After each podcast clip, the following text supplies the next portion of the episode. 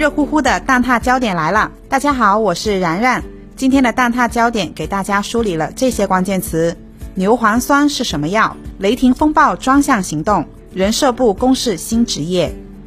首先来关注的焦点是被下架的牛磺酸是什么药？近日，上海外国语大学一名女生在图书馆期间，咖啡杯内被他人投放不明物一事引发关注。目前，该名投放异物的学生尹某某已被校方开除。据新华社消息，六月十五号，记者从上海外国语大学获悉。因尹某某行为情节严重、影响恶劣，校方已于六月十四号按程序给予尹某某开除学籍处分，同时根据党规党纪取消其预备党员资格。上海松江警方通报，经初步调查，六月十二号中午十二点左右，该校学生尹某某，男，二十一岁，在学校图书馆内，趁该名女生离开座位的时候，向她的咖啡杯里面投放异物。这名女生喝了一口之后，察觉到咖啡有异样，就将剩余的咖啡倒掉，随后向学校保卫部门报告。经过医院的检查，没有发现该名女生身体异常。警方随后找到了尹某某，他承认在女生的咖啡杯里面投放了半片牛磺酸泡腾片，这个泡腾片是从网上购买的。查明了投放的异物是牛磺酸，大家就都很好奇这是个什么东西呢？据网友的评论，牛磺酸泡腾片有催情药品的说法。南都记者注意到，六月十二号晚间，在多家电商平台上搜索牛磺酸、牛磺酸泡腾片等等，搜索出来的这一类商品名称或者商品描述里面，大多含有女性专用、速效、保健品等词汇，商品图也多见女性图片，部分商家还使用了较为露骨的文字和图片进行低俗宣传。六月十四号，当记者再次在多家电商平台打开此类相关商品时，不少商品显示已下架或商品过期不存在。六月十五号早上，南都记者再在一家二手电商平台上再次搜索，相关低俗的描述已经很少见到，而商品的描述已经归到了食品、营养膳食补充剂的分类。六月十五号，牛磺酸生产巨头永安药业相关负责人回应南都记者。否认牛磺酸产品能提高女性性欲。牛磺酸的功能主要是缓解疲劳、提高免疫力等。公开资料显示，牛磺酸又称为牛胆酸，它最初是从雄牛的胆汁中发现的，是一种非蛋白质氨基酸。牛磺酸作为食品添加剂，目前广泛应用于食品和饮料行业当中。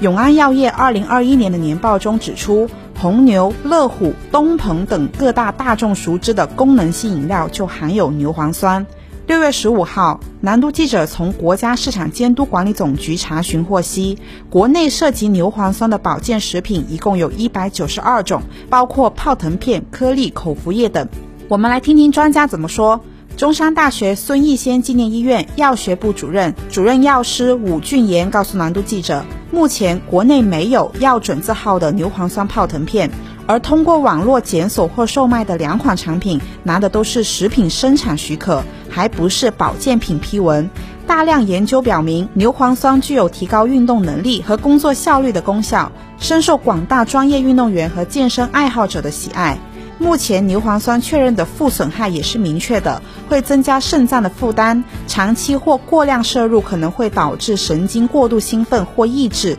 导致神经功能紊乱。下面来关注的焦点是唐山连夜开会部署雷霆风暴工作。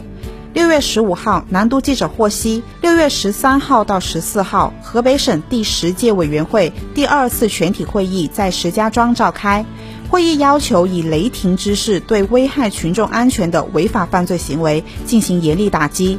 目前，河北省唐山市正在开展夏季社会治安整治雷霆风暴专项行动，引发公众广泛关注。六月十四号，记者从唐山互联网信息办公室官方微信公众号获悉，唐山高新区、迁安市、玉田县发布雷霆风暴专项行动举报方式公告。截至目前，唐山已有十一地公布举报方式。据沸点视频六月十四号的报道，自唐山开展雷霆风暴行动以来，唐山公安局门口反映问题的群众排起了长队。此前媒体报道称，有群众排队四小时都没有进到接待室。唐山市公安局工作人员回应称，一开始也没想到会有那么多人，上午人比较多，因为雷霆风暴行动接待处也设置在了唐安市公安局，所以人会多一些，来访的群众都会接待。对于是否会增设接待窗口，该名工作人员表示，领导将会研究解决。南都此前报道，六月十四号晚，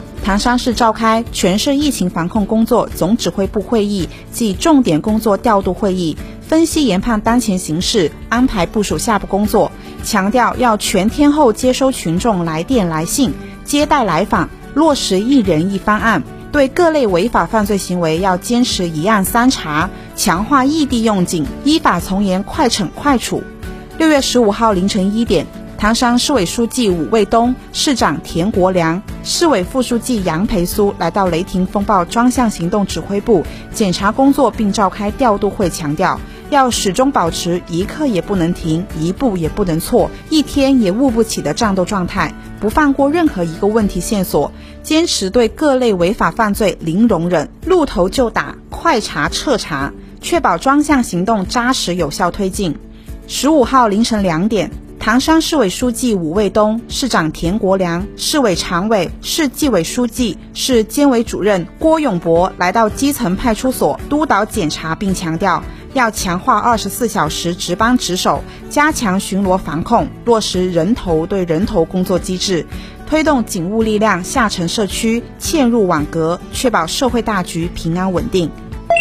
最后来关注的焦点是人社部公示十八个新职业。又一批新职业来了。六月十四号，人社部公示了十八个新职业，包括民宿管家、家庭教育指导师、研学旅行指导师、机器人工程技术人员等。这些新职业的提出都顺应了各个行业发展趋势。比如民宿管家，短短几年就实现了由零到百万级规模的跨越。民宿管家设立为新职业，也是为了满足广大旅游消费者个性需求的民宿行业蓬勃发展。据人社部介绍，这一次公示的新职业还包括在数字经济发展中催生的数字职业，比如机器人工程技术人员、数据库运行管理员、商务数据分析师等职业。在碳达峰、碳中和的发展目标要求下，还涌现了一批绿色职业，比如碳汇计量评估师、综合能源服务员等等。此外，随着家庭教育促进法的出台实施和双减等政策的推行，确立从事家庭教育和研学旅行指导人员的职业属性、界定职业工作任务等，显得很有必要。基于此，专家和有关部门提出了家庭教育指导师、研学旅行指导师两个新职业。据南都此前报道，部分培训机构在开展家庭教育指导师培训的时候，涉及虚假宣传、收费差别大、报考条件不统一、发证单位五花八门等等这些问题，受到社会广泛关注。这一次的公示当中，人社部就给出了对家庭教育指导师的定义：家庭教育指导师是指从事家庭教育知识传授、家庭教育指导咨询、家庭教育活动组织等的人员。人社部还明确了，家庭教育指导师只能做这五件事：第一，开展家庭教育法律法规及政策宣传，传授立德树人家庭教育科学理念、知识和方法；第二，指导家长履行家庭教育主体责任，进行家庭教育规划并开展家庭教育；第三，指导家长树立和传承优良家风，指导其他家庭成员协助和配合家长优化家庭教育环境。